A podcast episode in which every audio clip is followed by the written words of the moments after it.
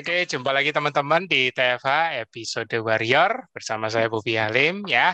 Tanpa berlama-lama, saya mau perkenalkan siapa Warrior kita di hari Rabu ini, edisi tujuh belas November dua ribu dua puluh satu. Selamat siang Mbak Weni. Selamat siang. Assalamualaikum warahmatullahi wabarakatuh. Waalaikumsalam Mbak Weni. Ah, ini sebenarnya mau berdua nih, Mbak Weni ini ibu dari ya. seorang anak yang namanya Mas Dani, ya. ya. Tapi tapi kebetulan eh, hari ini juga Mas Dani juga barengan sama kuliah online, tapi masih bisa nanti masih bisa sekali. Iya, ya. masih bisa ditanya-tanya. Tapi ya. yang menarik adalah kita coba dengar ceritanya, karena ini satu paket pastinya ada sesuatu yang berbeda di perjalanan ber-K F-nya. Jadi Mbak Weni, kita mau kepoin nih dari dari mamanya Dani ya. Kita mau kepoin awalnya Mbak Weni kenal K F, tahu K F dari mana, terus ya. mungkin sebelum ber-K F itu punya riwayat apa ya kan. Terus apa alasan yang membuat Mbak Weni mau menjalankan K F ya. Nah, baru dari situ nanti kalau misalnya nyambung ke si Dani boleh ya. Manfaat ber-K F dan selama ber-K F itu pengalaman up and down-nya. Silakan Mbak Weni, monggo. Terima kasih banyak. Wassalamualaikum warahmatullahi wabarakatuh. Waalaikumsalam. Nah, jadi terharu ini. Soalnya sepertinya nih ada ada ada view atau admit nggak perlu ya, diamin aja ya. Ada yang oh, nggak usah, diamin aja, diamin ya, ah, diamin aja. Uh, saya dulunya sebelum kenal K F banyak hmm. yang sudah jalani. Hmm. Karena diet terakhir sebelum K F dietnya herbal. Oh oke. Okay. Dan tempat Uh, turun sedikit tapi nggak turun-turun lagi, tapi duitnya habisnya berjuta-juta. yang yang Jadi, turun banyak duitnya. Duitnya, duit. Yeah. Nyebut merek nggak apa-apa ya, nggak maaf nggak. Ya, jangan sering-sering aja, jangan sering-sering. Oh, ya, ya udah. Iya. Yeah. Sampai makannya makannya shake apa segala macam ya. Terus yeah, sebelum yeah. jauh sebelum itu juga saya selalu ikut uh, multi level juga, ada untuk dietnya, mm-hmm. terus ada C I, ada mm-hmm. juga milia, milia apa susu milia gitu nggak tahu. Mm-hmm. Semua sudah jalani. Ternyata mm-hmm. badan tetap mekar, tetap tetap sakitan. Ternyata terakhir hmm. saya kena diabetes itu setelah melahirkan yang kecil tahun hmm. ya tahun dua ribu tiga saya kena diabetes. Nah, oh. terus dari situ badan terus naik naik naik naik dan ternyata hmm. saya sendiri karena mungkin sudah usia saya hmm. melahirkan anak saya terdiagnosa ada kelainan. Oh, oke. Okay. Ada A D H D, mungkin singkatannya attention disorder. Mm-hmm. Nah, mm-hmm. ya. Nah, defisiensi defisiensi apa tuh? A D H D defisiensi disorder, hiperaktif. Jadi memang mm-hmm. kecilnya itu selalu senangnya teriak-teriak, lari-lari sana sini. Mm-hmm. Mm-hmm. Seperti apa yang dituju, apa yang diminta saya nggak tahu, tiba-tiba nangis juga seperti itu.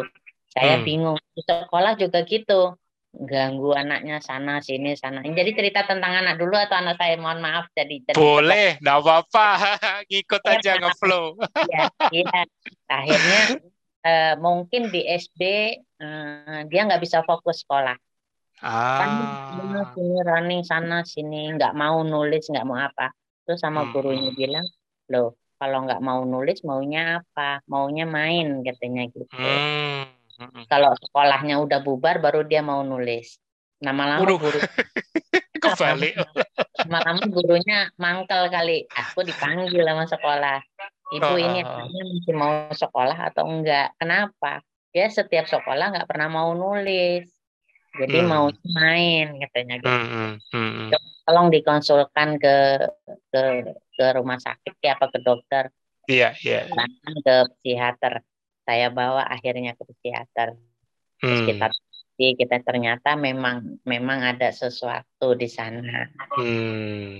Yang tadi itu A D H D itu ya berarti ya. Ya di scanning, hmm. di scanning kepalanya ada koslet di dalam kepalanya yang dia tidak bisa fokus.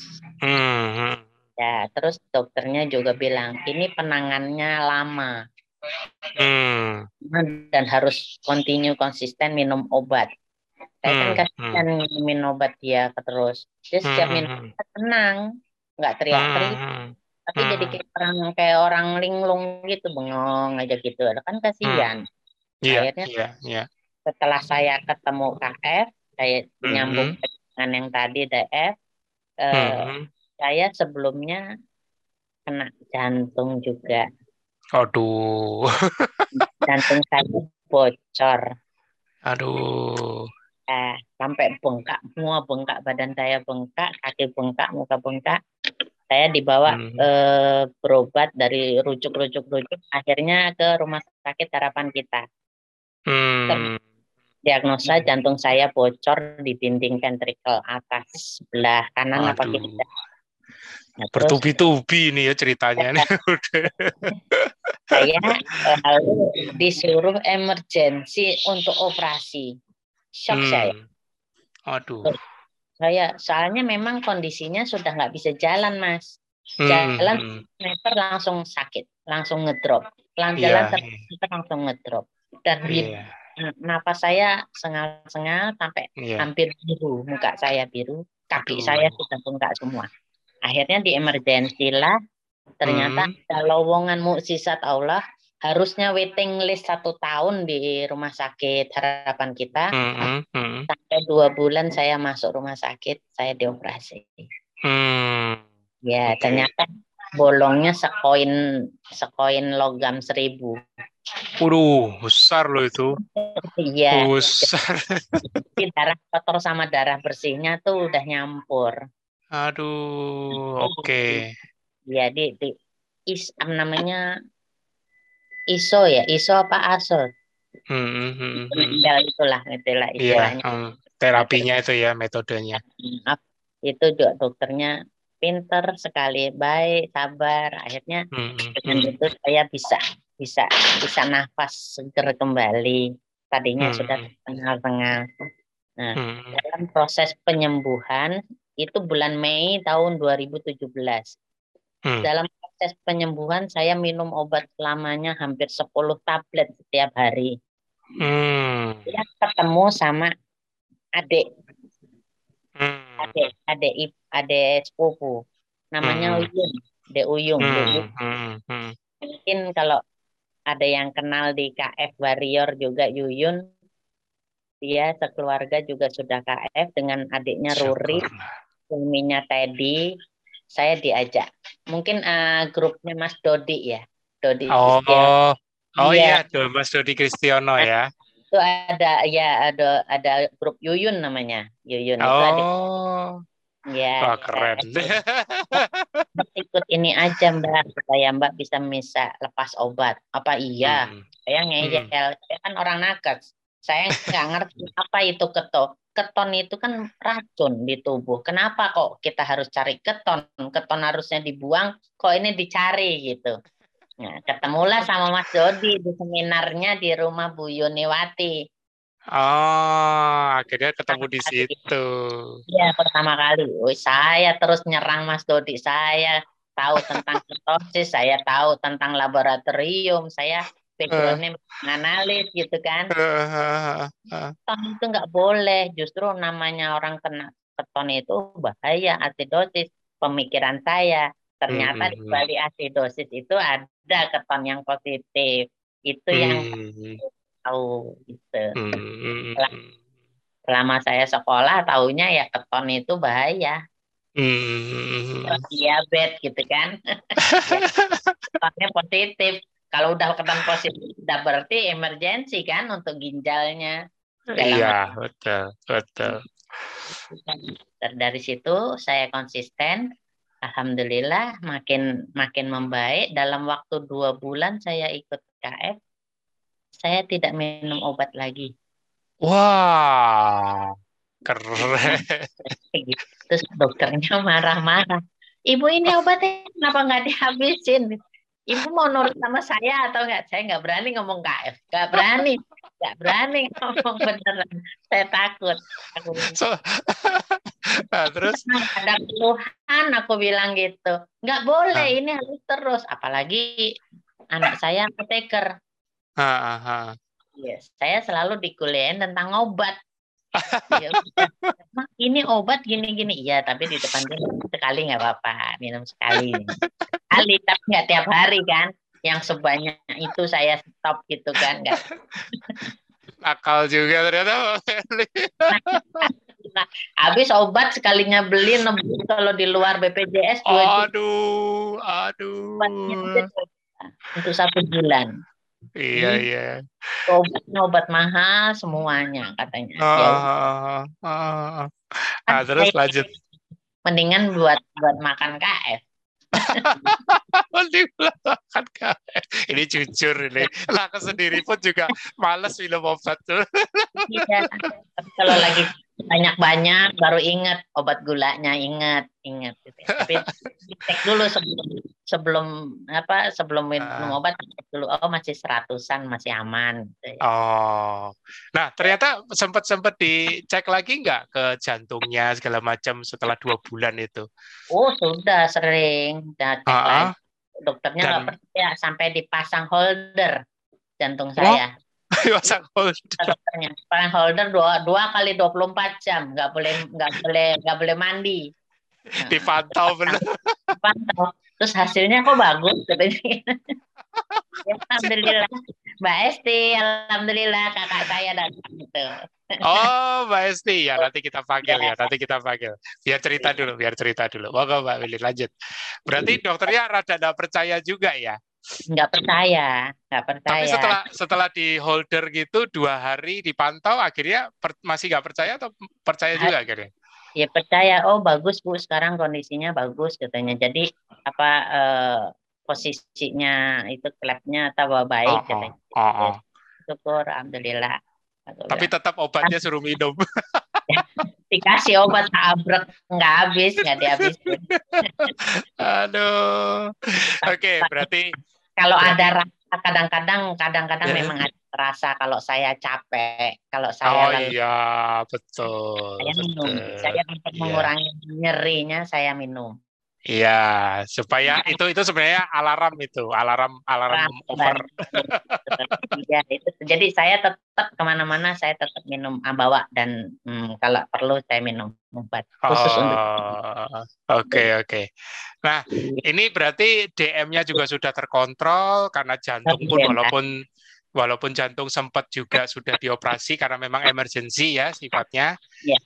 Mm-hmm. Nah, tapi dengan hasil syukurlah dua bulan ber-K F ternyata hasilnya bagus. Sudah dipastikan sama dokter jantungnya juga sampai di holder dua hari juga bagus, percaya gitu ya. Yeah. Nah, sekarang berarti habis dari situ langsung terapin ke si anaknya nih, si Dani berarti langsung ya. Saya cerita lagi dikit. Oh, oh, oh. Tahun dua ribu sembilan belas saya pergi haji. Oh ya, ha, terus? Alhamdulillah nggak ada nggak ada keluhan di sana. Wah, wow, keren. Kecuali, kecuali jalan jauh. Kalau jalan jauh belum sanggup. Iya. Jalan... Butuh adaptasi. Karena waktu di Mina itu jauh, pastinya yeah. hampir sembilan kilo antara Mina ke Pelontaran itu. sembilan Jadi hmm. jalan kaki saya enggak hmm. enggak saya enggak ikut. Jadi hmm. diwakil hmm. daripada menyusahkan orang saya yeah, enggak. Yeah. Ya, tapi selam, selain itu selama selama di apa haji lancar ya semuanya ya. Yeah, semua syukurlah, syukurlah. Kontrol bagus gitu. Gula juga terpantau. Wih, keren. Padahal di sana sudah banyak godaan juga loh. Makanannya itu lagi, itu lagi juga nggak mau, nggak tahu sentuh kok nggak makan. Sampai dibikin bubur sama teman-teman. Nantinya nggak langsung makan. Ambil aja lauknya satu, ambil lauknya satu gitu. Oke, berarti ya. Ini Mbak Weni sudah berapa lama ber-K F totalnya? dari dari awal itu yang sindrom itu metabolik D M jantung sampai sekarang udah berapa tahun berarti? Empat tahun. Empat tahun ya? Ya. Ya. Keren, keren. Koslet sedikit-sedikit ya pastinya namanya. Ya, saya jujur kalau koslet ngaku nggak kayak nggak kayak Mbak Yuku itu disiplin banget. Kalau saya ngaku, tapi setelah setelah itu saya saya bayar, saya oh. bayar. Nah, minumin teh hijau, terus saya bergerak aktif, terus saya puasakan, itunya uh, fastingnya dipanjangin. perasaan perasaan baru di K F doang yang pada ngaku pada ngaku jujur, nggak usah nggak usah diinterogasi. Soalnya kan godaan ya tahu sendiri ya, semua makanan apalagi yang mau, ya itu rumusnya hmm. saya boleh semua makanan. Tak dulit nyoba. Tak dulit. harus oh, kenali, ternyata, harus kenali badan sendiri ya. Gitu. Oh ya udah, udah tahu, udah sudah tahu, ngerti udah. Tak dulit. Harus, harus kenali badannya sendiri, reaksinya hmm. seperti apa ya. Kan? Alhamdulillah kalau kalau kita mau mau mau disiplin sedikit dan kita merasa langsung ada remnya, kita bisa ngerem. Itu oh, yang yes, keren. Yang yang saya khawatirkan yang yang belum paham tentang K F dan diabetes itu energinya apa yang sudah kena diabetes dan energinya dari karbo itu yang sulit merubah hmm. mindset, hmm. mempercayai yeah. bahwa bahwa ini jalan kita seperti ini gitu loh. Yeah. Saya ingin beberapa teman-teman saya saya pengen ajak tapi mereka belum belum belum percaya gitu, belum sanggup ninggalin gitu. Karena lah, lah efek efek sakitnya sudah kelihatan. Iya, harusnya karena karena mereka karena mereka badannya masih stresnya tinggi banget Bu. Iya. Tinggi banget soalnya lah, belum kenal yang namanya keton itu tadi. Drop harus diinfus sama gula baru seger. Nah itu dia. Saking Makanya. saking tingginya kebu, cuman kenal gula ya saking tingginya kebutuhannya ya seperti itu. Hmm. Makanya mindsetnya terpatri banget kalau kalau mau K F itu, waduh bisa nggak ya gitu. Yep. Dan itu perkembangannya sendiri bukan sama diri saya, sama anak saya yang nomor dua. Nah, ayo cerita nih. Ya, ya. Iya, boleh. Yo, yo nakes. Beliau tugas uh, di rumah sakit, salah satu rumah sakit di Jakarta Timur. Oh. Tapi sampai sekarang belum bisa, belum bisa dipegang orangnya. Harus oh. Itu uh-uh. untuk komunikasi. Mama saya repot, saya nggak bisa. Waktunya juga uh, ini ya sudahlah. Aku bilang nggak bisa. Yang penting saya sudah berhasil uh, membuat dia lebih sehat. Uh, uh, uh, uh. Sehat. Sampai di rumah saya disiplin, nggak ada beras kecuali ada tamu, nggak ada gula, nggak ada sirup kecuali untuk tamu. Kalau tamu datang di sirup, kalau mau masak nasi baru masuk nasi, kalau ada tamu baru. Uh-uh. Kalau nggak itu direm. Jadi uh, anak saya beratnya waktu itu sempat sampai delapan puluh lima atau delapan puluh dua dengan tinggi cuma seratus enam puluh lima. Uh, berat juga ya. Tuh. Akhirnya hmm. dia ngelihat eksis saya bisa sehat tanpa karbo, dia ikut. Hmm. Tanpa pengetahuan saya dia diet dan dia tidak makan, hanya makan sekali, mungkin juga yes. tanpa karbo. Akhirnya turun sampai lima puluh lima kilo. Wih. Badannya baru. Tadinya saya mungkin dia cenderung diabetes juga karena sudah ada lipatan di leher yang lipatan hitam. Lipatan leher ya, oh, oh yang hitam ya. Itu ya. Hmm. Kamu hati-hati kalau kamu overweight gini-gini-gini, kamu nggak hmm. bagus. Akhirnya hmm. dia dengan dengan keyakinan dan ilmunya dia juga mungkin paham, ya dia ikut dan hmm. dia bisa sampai sekarang. Disiplin yes. dia. Masak sendiri, makan sendiri, bawa sendiri, ngolah sendiri tanpa hmm. makan di luar. Nanti di rumah hmm. dia lagi bikin sendiri. Hmm, keren, keren, keren. Nah, ini mungkin uh, aku mau kasih kasih kasih lihat dulu nih foto-foto sebelum dan sesudahnya Mbak Weni supaya sama-sama sama-sama teman-teman bisa lihat nih seperti apa ya kan Mbak Weni dulu ya kan dan dan sekarang ibaratnya. Jadi biar sama-sama paham. Coba kita kita simak seperti apa ya. Nah, ini dia.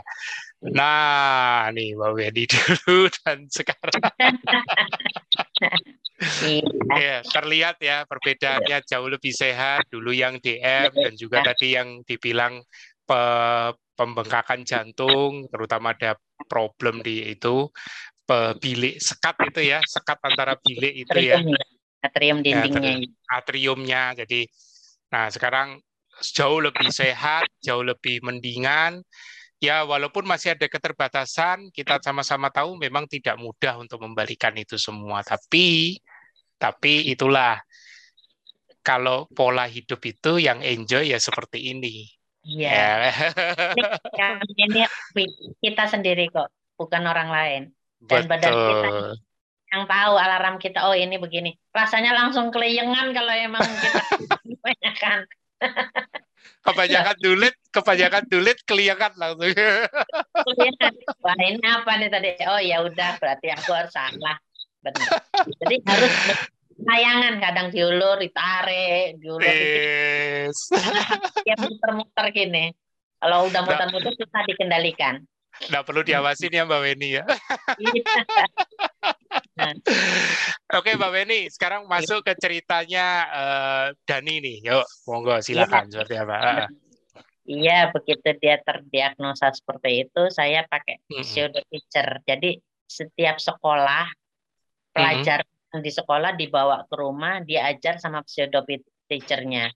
Jadi hmm. di, diulang lagi dan itu berjalan sangat dan dengan tidak dengan tidak sedikit biaya ya itu hmm. besar biayanya. Nah, dengan memanggil pseudo teacher karena ada bimbingan perilaku, ada bimbingan eh, apa pengetahuan sama bimbingan sosial. Hmm, jadi, guru khusus ini ya istilahnya ya. Gurunya banyak, jadi tim hmm. mereka. Jadi setiap oh. hari ini hari, dan itu bertahun-tahun dari mulai S D, S M P saya Aduh. saya. Iya, dan itu alhamdulillah. Tapi untuk perilaku sedikit ber, ber, berubah, dia bisa mandiri, mm-hmm. tapi pakai jalur khusus ya untuk sekolahnya ya. Mm-hmm. Jalur khusus, jadi memang ditunjuk dari sekolahnya pakai jalur khusus untuk sekolah mm-hmm. dengan namanya sekolah inklusi. Mm-hmm. Ya, program inklusi beneran di Jakarta ada. Nah, sempat mm-hmm. saya pindah dari Jakarta ke Depok, sekolahnya nggak pindah. Dia tetap hmm. di Jakarta.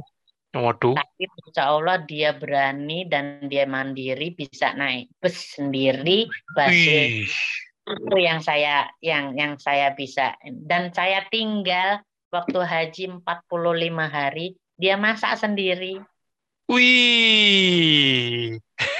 Bisa masak sendiri. Berdua kakaknya saya kosin di dekat sekolahnya, sak kamar. Dia masak di situ, makan di situ, seperti sampel. Nah, kalau running, karena kalau running dari Depok ke Jakarta, sekolahnya di Jakarta kan repot, Mas. Iya, iya, iya. Tapi ini menarik loh, maksudnya kok bisa ya perubahannya sampai segitu drastis, ya kan? Iya, iya. Mas lihat lihat sendiri anaknya tidak serius belajar.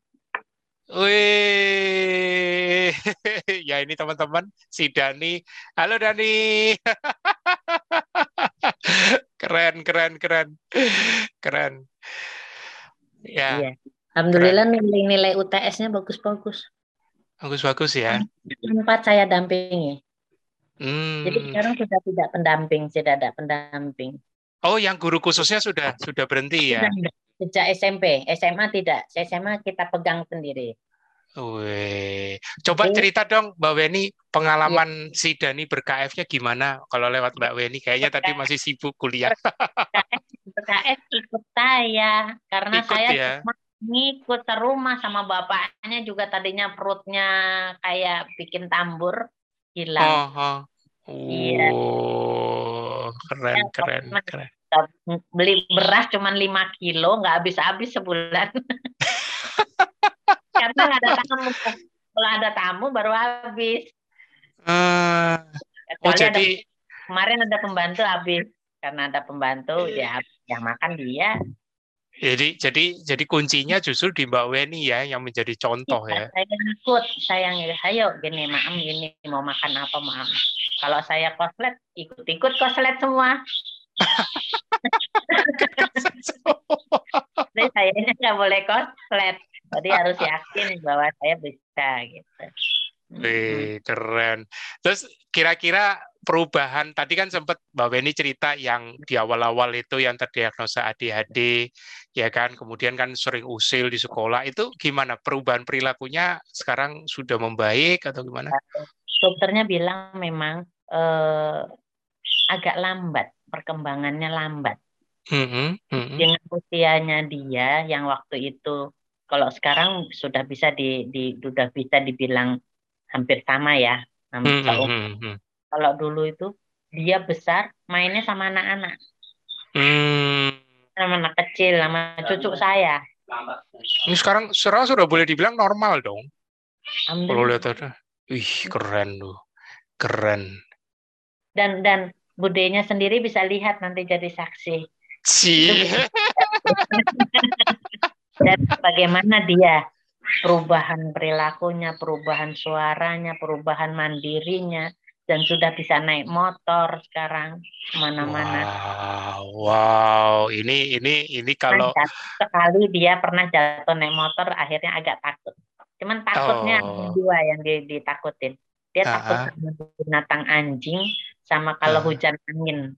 Kalau uh-huh. hujan tarder gitu dia takut. Uh-huh. Ada suara dari kecil ada. Ada suara besar dia nggak berani. Iya iya iya. Ya itu pengalaman pengalaman trauma masa kecil lah ibaratnya. Iya. Yeah. Tapi yeah. sekarang perubahan perilaku yang dulu usil, yang tahu-tahu teriak-teriak udah hilang lah itu. Ya, alhamdulillah. Jauh lebih dewasa. Ini ini moga-moga uh, ibu-ibu yang punya A B K A D H D ataupun sudah terdiagnosa autis, tolong, di, tolong dibantu anaknya untuk yeah. untuk merubah cara cara pemberian betul. apa apa intiknya sehari-hari ya. Jadi iya, apa iya. yang makan, apa yang ini kita lihat dan itu hmm, perkembangan hmm. bagus. Begitu hmm, hmm. protein dia lebih lebih seneng dan dia bahagia untuk K F karena yang enak-enak kok boleh, dulu nggak boleh. Tapi gitu. Tapi ada anak yang mungkin sudah sudah keburu suka sama yang manis-manis, sama hmm, yang iya. tepung-tepungan itu. Mungkin iya. Mbak Weni ada tips nggak kira-kira? Kalau ya memang memang kalau yang manis-manis kan bisa kita bikin manis. Gitu kayak ya. Bisa bikin manis. Gado-gado dia seneng. Saya oh. nggak ngekip sayuran. Saya nggak ngekip sayuran dan saya nggak ngekip dia puasa seperti live apa interfasting ya. Iya, ya, intermittent. Ya, hmm. saya enggak. Kalau dia mau, saya tetap kasihkan dia untuk sayur karena dia senang. Hmm. Hmm. Tapi manisnya tolong dijaga. Cuman nggak bisa di-stop pedesnya, Mas. Dia suka. suka pedes sampai kemarin kepedesan. Ya, jadi manisnya bisa diganti kan. Oh, dia gitu. Untuk, untuk apa dia simpen itu Tropical Muslim kadang apa ah, ah, ah. Uh, uh, uh. tapi tapi yang aku suka dari dari cerita Mbak Weni ini tahu enggak apa ada ada sinergi ini loh dari mamanya ya kan, kemudian bisa galak. Bisa sama dan galak ya ada galaknya kayaknya mesti ditanya sama si Dani nih benar tuh mamanya galak enggak enggak gitu. Jadi iya ngikut. Kalau mau makan aja boleh, tapi jangan yang ini gitu. Iya. Oh, ya. Gitu. Kelamaan, ayo besok kita puasa. Oh, ya. Gitu ya. Puasa, wah, ini kayak, kayaknya puasa. Ini kayaknya perlu perlu ngomong sama si Dani sebentar aja. Kira-kira bisa nggak memungkinkan dah. Ya. Kayaknya keren ini. Aduh. Hai Dani, sorry ganggu sebentar ya. Lima menit aja. Hai Dani, kedengaran suara saya Dani? Kedengaran. Kedengaran. Ah, oke. Okay. Salam kenal ya. Ini iya. tadi tadi Mama udah cerita nih betapa progresnya Dani dulu sampai sekarang udah udah kuliah ya kan, udah bisa mirip seperti anak-anak uh, kebanyakan usianya, ya kan? Dani hmm. sedikit nanya nih, dulu waktu waktu lihat mama jalanin jalanin pola makan yang Dani Dani rasa lebih tertarik itu, Dani dipaksa atau disuruh ikut atau bagaimana? Atau memang pengen ikut aja? Wah, kayaknya makan yang dimakan mama lebih enak nih. Pengen ikut. Pengen ikut ya. Tapi mama ada galak enggak kalau Dani lagi kepingin sesuatu yang itu enggak ada di yang dilarang misalnya? Kalau nasi atau sayur gitu kadang-kadang dilarang, eh, apa mama galak nggak? Boleh tapi dikit. Boleh tapi dikit. Dani yang rasakan perbedaan waktu sudah sudah jalanin eh, K F ini, yang dirasakan ke badannya gimana Dani? Lebih ringan. Lebih ringan ya. Dulu dulu berasa berat banget ya, overweight gitu ya. Oh, sekarang lebih gampang fokus, lebih gampang ini ya semua ya. Oh, dengar-dengar dari mama tadi nilainya bagus-bagus ya. Keren. Dani, boleh dong kasih pesan ke nanti eh, apa ini mungkin yang nanti mau lihat video ini, video rekaman ini. Nanti kalau ada mama, mamanya siapa, orang tua mana yang mungkin punya anak seperti Dani juga, kira-kira Dani mau sampaikan apa? Ikut K F. Ikut ikut K F yang penting gado, gado ikannya aja ya, gado lauknya aja. Ya udah, thank you ya Dani. Lanjutin ya, lagi deh kuliahnya, kembali ke ya. Mama ya. Iya, Ma. Aduh, keren banget, keren banget, polos. Enak, makannya lauk doang sampai kenyang, kata dia gitu. Pesan, pesannya Fede lagi ikut K F gitu. Dia kepengen sendiri karena makannya enak-enak. Apalagi kalau suruh makan steak, seneng banget. Waduh, bikin steak, bikin sate. Ini contohnya sate Marangi saya beliin. Wih. Saya beliin sampai sepuluh, berarti seratus tusuk. Waduh. Nah, ini ini ibu-ibu A B K ini harus banyak belajar sama Mbak Weni juga. Nih. Lumayan bisa bantu Mbak Tri di Malang. Iya, dan teman-teman banyak yang A B K. Iya, yang iya, iya, iya. Sekarang di, di P N J ya, mm-hmm. memang program khusus, tapi alhamdulillah dia mm-hmm. yang eksis gitu loh. Oh, ya memang memang kuncinya itu ada di orang tuanya dulu, di ibunya dulu terutama, mm-hmm. karena yaitu jadi jadi role model gitu loh ibaratnya. Iya. Kalau kalau, kalau nggak jadi role model susah nanti nanti. Ya, aku nggak kebayangin Mbak Weni kalau nggak merasakan manfaat ber-K F, gimana mau dampingi si Dani untuk ber-K F ibaratnya gitu. Itu. Aduh. Seru, seru banget. Mbak Weni, sedikit nih. Sedikit yeah. sebelum nanti aku mau undang eh, kakaknya Mbak Weni nih, ada Mbak Esti nanti juga ya. Yeah. Mbak Weni cerita sedikit dong, satu kejadian selama ber-K F, kan ini sudah empat tahun Mbak Weni. Ya. Ya kan? Ada enggak pengalaman up and down yang berkesan? Mau mau itu up atau yang lagi dibully, boleh deh cerita seperti apa? Ya. Eh, pernah waktu lagi fit-fitnya, fit-fitnya mm-hmm. saya pergi ke Malaysia nggak sengaja mm-hmm. diajak teman. Mm-hmm. Di sana itu kan trennya tuh apa? M R T-nya kan di antara gedung-gedung tinggi semua. Mm-hmm. Gedung. Jadi antara satu terminal sama terminal lain dan untuk tempat tempat terminal sama tempat wisatanya tuh yang di genting-genting. Mm. Genting. Mm. Itu jauh jalannya. Melewati mm. melewati mal-mal dulu, terus turun lagi, naik lagi, terus. Mm. Nah untuk mencapai itu nggak terasa itu berkilo-kilo itu, itu kuat. Hmm. Jauh sebelum saya haji malah. Hmm. Setelah haji yang saya nggak kuat jalan jauh, saya sendiri mungkin karena tidak tidak full ya, tidak tidak konsisten full kali ya. Hmm. Saya saya rasa kalau saya salah, saya cheating ini badan saya gatal semua. Saya pernah keberatan seluruh badan. Saya ingat, kenapa badan saya gatal semua? Sampai mandi pakai air soda, baking soda. Waduh. Saya garuk semua, lecet semua. Kata Mbak Esti, itu itu H C atau atau apa nggak tahu lah. Iya, itu yang sampai. Terus kalau di kantor dibully, iya. Ini nggak makan makan katanya gitu kok, masih masih seger aja katanya gitu. Jadi kalau hmm. Di, di kantor kan dapat makan, saya nggak minta, hmm.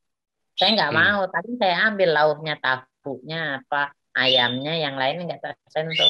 Emang nggak lapar katanya. Segini aja udah kenyang gitu. Ini segini aja jadi daging, apalagi yang sak piring kok gitu ya. Alhamdulillah sekarang saya sudah purna bakti, ya hmm. jadinya kegiatannya saya ya nggak jauh dari buku lagi, balik ke buku. Aktivitas hmm. kurang, mungkin itu yang membuat saya kurang olahraga. Kalau kata saya hmm. olahraga, mau olahraga yeah. jauh, jauh sempatnya, tiduran sawit. Iya, enggak apa-apa. Nanti akan ketemu kreatifnya, ya kan, kreativitas ya olahraga. Sekarang saya ikut naik sepeda. Oh, naik sepeda juga naik sepeda. Ya. Bisa pelan-pelan naik sepeda. Karena rute di sini tuh semua tanjakan. Wah, itu mesti hati-hati tuh. Saya tuh nggak dataran rendah, semua tanjakan. Jadi hmm. ya, ya naik sepeda juga macu, macu ini, macu energi. Iya, itu yang mesti hati-hati. Apalagi yeah. dari wajah jantung. Iya, dipaksa pelan-pelan. Hmm, keren-keren. Nah, ini aku aku undang deh kakaknya. Selamat uh, apa ini? Selamat siang, Mbak Esti. Halo, Mbak Esti. Wah. Halo. ini ini kalau nemu satu keluarga besar ini aku seneng banget. Betul lagi yang Yuyun, Ruri sama Teddy, Tante Yuni. Mm-hmm. uh, yeah. Mbak Esti kalau melihat perkembangannya Dani dan juga terutama adiknya Mbak Esti sendiri, Mbak Weni uh. seperti ini, apa yang apa yang dirasakan Mbak, Mbak Esti?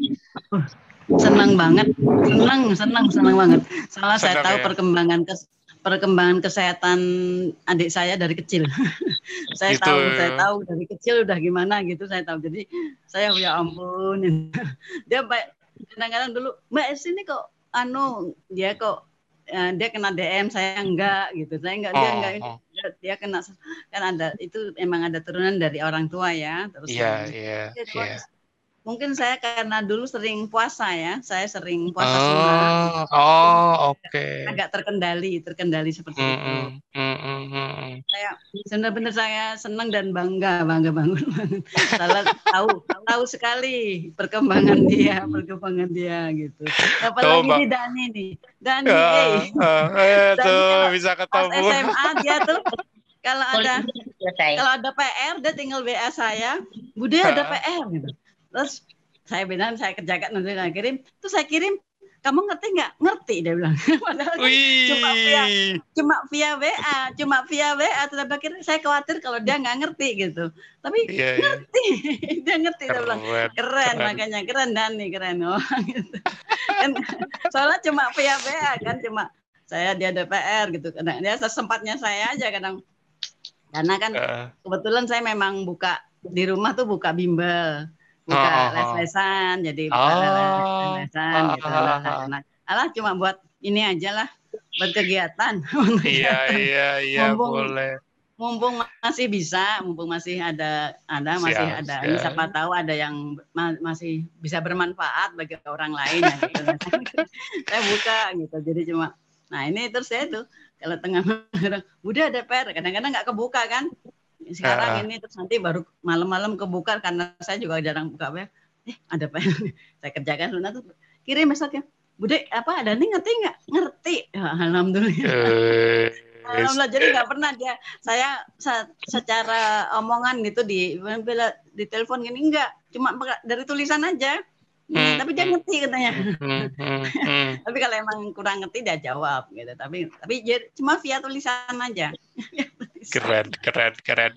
Ini buat teman-teman yang pingin tahu, ini buat teman-teman yang pingin tahu ya, Dani dulu seperti apa. Izin ya Dani, kasih tahu dulu fotonya dulu dari kecil sampai sekarang. Wah. Oh, ganteng. Ya, kalau kalau dilihat ini ndak ndak nyangka, ndak seperti tidak nyangka orang seperti ceritanya Mbak Weni tadi yang dulu lahir dalam kondisi A D H D ya kan, sekarang sudah sudah kuliah ya, dan wow ini aku speechless. Dan ini mungkin ada yang mau disampaikan ke budenya nih, Bu Esti, kalau ada yang mau diomongin boleh loh.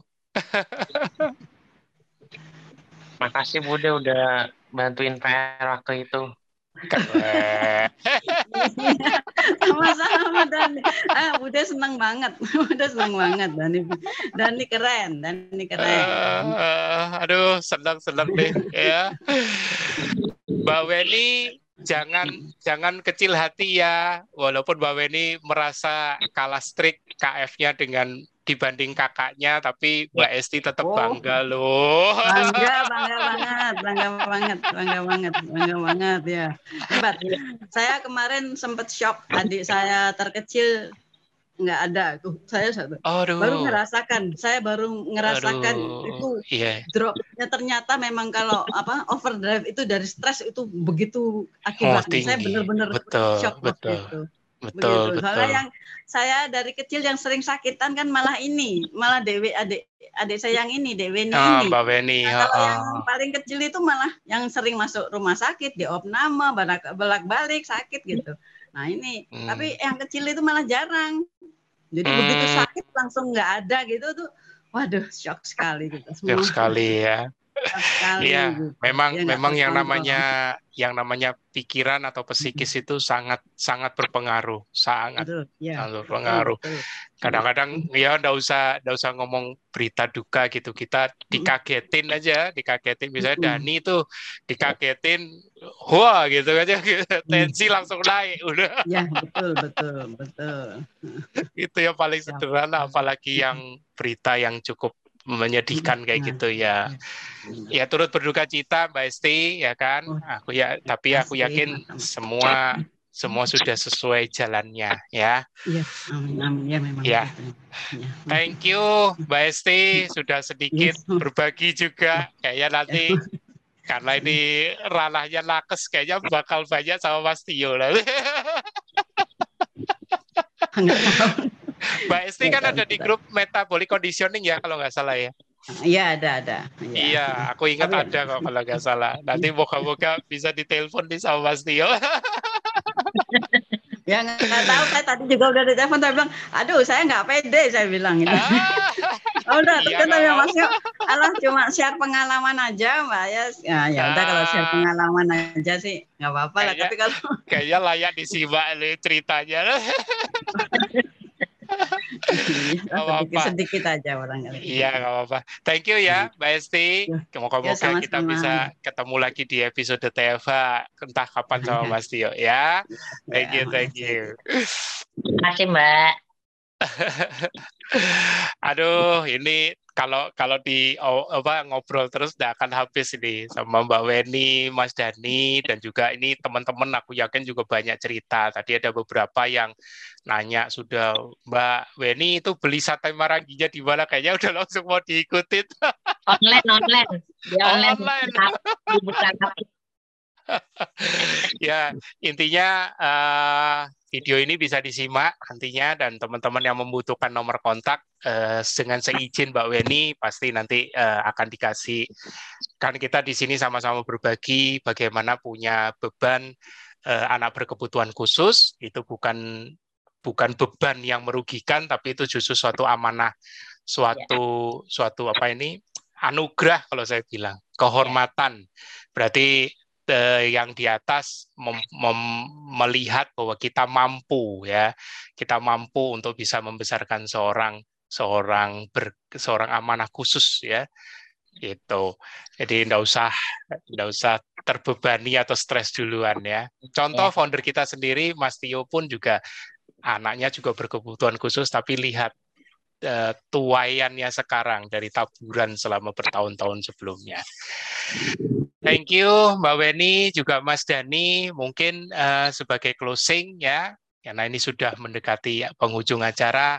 Mbak Weni boleh kasih closing statement, boleh berupa pesan atau kesan atau motivasi buat teman-teman yang nanti menyaksikan video ini. Silakan, Mbak. Ya. Terima kasih Mas Bowie waktunya. Ya. Saya hanya mengingatkan untuk teman-teman yang seusia saya, sebaya saya, yang mempunyai berat badan lebih atau mempunyai komorbid, salah satunya komorbid diabetes, tolong tolong uh, skip lah, karena hmm. kita nggak rugi kok, Mak. Tidak tidak makan nasi, tidak makan karbo itu kita tidak rugi. Malah kita punya energi lebih, energi hmm. lebih untuk menggantikannya. Dan insya Allah dengan dengan membalik bahan bakar kita tadinya dari karbo ke lemak dan protein, semua sel-sel kita akan meregenerasi. Hmm. Dan meregenerasi. Jadi yang tadinya kita udah mohon izin mungkin sudah perubahan segala macam, itu akan akan ini akan akan balik. Kita membalik. Ya. Nggak no, usah yang... dibu, jangan jangan dibuka hijabnya. uh, ini juga uh, saya banyak banyak bersaksi bahwa saudara apa famili saya yang ikut ber K F, terutama Bu Yuniwati, makin hmm. eh dulunya dia juga sudah sakit seperti apa dan sudah ya. suntik insulin, sekarang hmm. jauh muda, jauh lebih kalah. Hmm. Dia cantiknya karena operasi. Kalau Tante Yuni cantiknya dari dalam karena sel-selnya sendiri yang meregenerasi. Iya, menjadi ah, yakin. Iya, saya yakin K F ini adalah eh, kalau kita bisa tahu badan kita sendiri, merasakan badan kita, kita tahu eh, manfaatnya.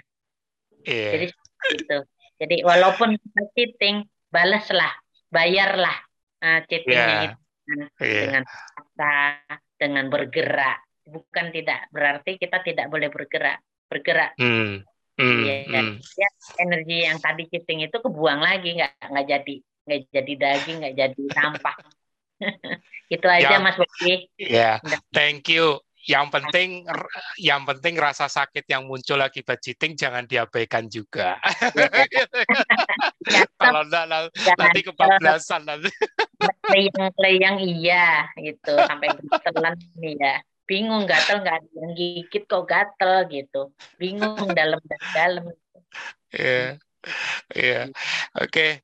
Aduh, thank you nih. Tadi udah berani komparasi sama satu figur, tapi nggak apa-apa. Itu juga apa? Ini subjektif. Imun, im apa? Amunisinya jangan lupa bahwa kita kak itu harus punya amunisi utama, utama I H A. I H A yang membantu anak saya dan mantu saya kena COVID. Hmm. Saya sendiri yang ngerawat, tidak hmm. sampai kena oksigen, saya sendiri yang memberikan oksigen. Oh, kayak aku, aku bilang kalau ini diterusin dan selesai-selesai bisa sampai jam tiga. Jadi amunisi, amunisi dasar K F itu harus ada. Yes. Pengganti gula diabetasol, pengganti hmm. apa?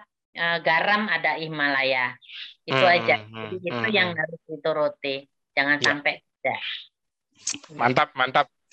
Thank you Mbak Weni. Ini satu satu contoh, sudah empat tahun bersama dengan anaknya Mas Dani yang juga punya kebutuhan khusus, tapi menunjukkan bahwa ternyata K F itu cocok diterapkan. Ya, K F itu bisa diterapkan. Ya, asalkan tahu cara menerapkannya bagaimana, paham ilmunya. Mbak Weni ya. sendiri juga seorang seorang nakes kebetulan, dan beliau tahu dulu diajarnya keton itu bahaya, ya kan. Tapi setelah setelah menggali lebih dalam, eh ternyata bisa diajak sahabat tuh selama empat tahun sampai sekarang, nanti kayaknya masih best friend sampai selamanya. Iya. uh, tapi aku bersyukur dan juga sangat terberkati melihat Mas Dani, ya kan, tadi aku lihat fotonya dari kecil sampai sekarang sudah bisa kuliah, apalagi tadi eh, punya budenya sendiri sebagai salah satu guru yang membimbing, eh, dan juga aku melihat ekspresi terharunya luar biasa. Selamat ya, terus enjoy berkafnya, jangan pernah berhenti, jangan pernah ber, apa lelah untuk berbagi berkat ya. Yeah. Simple, aku ngikutin simple, pesan simpelnya Mas Dani, ikut K F aja. Iya. link link link K F ada besok hari Jumat baru, link baru. Nanti hari Jumat dibuka link baru kalau ada yang mau ikut sebagai link apa itu? Link, link apa itu, Mbak? Link grup K F. Oh ya, ya. Untuk anggota baru bila Siap. mana ingin tahu tentang gaul. Iya, ikut program Siap. Jumat dibuka, hari Jumat dibuka sama Mbak Yuyun. Wah, keren, keren. Yang mau ikut protokol K F, monggo. Nanti kita bimbing. Ah, nanti teman-teman yang melihat rekaman video ini boleh bergabung di grup beliau, ya. Nah, simak kesaksiannya lebih dalam lagi, cari tahu kenapa, apa yang membuat mereka bisa bertahan sampai empat tahun. Dan mungkin seterusnya, ya, karena ini adalah lifestyle, bukan diet, ya. Thank you Mbak Weni sama Mas Dani, ya. Kita nanti akan ketemu lagi kapan-kapan ya. Pastinya kalau di Depok harusnya sih gampang ketemunya. Oke, okay. Teman-teman, waktu juga yang membatasi. Satu jam tidak terasa, tapi pastinya Sabtu ini masih ada dengan Mas Tio. Kira-kira apakah Mbak Esti, kakaknya Mbak Weni, akan jadi narasumber? Kita tunggu aja pengumumannya di wall Mas Tio ya. Pastinya teman-teman akan selalu standby. Dan selalu nantikan pengumuman minggu depannya siapa warrior lagi yang jadi narasumber. Pastinya akan selalu menginspirasi. Terima kasih dan sampai jumpa teman-teman.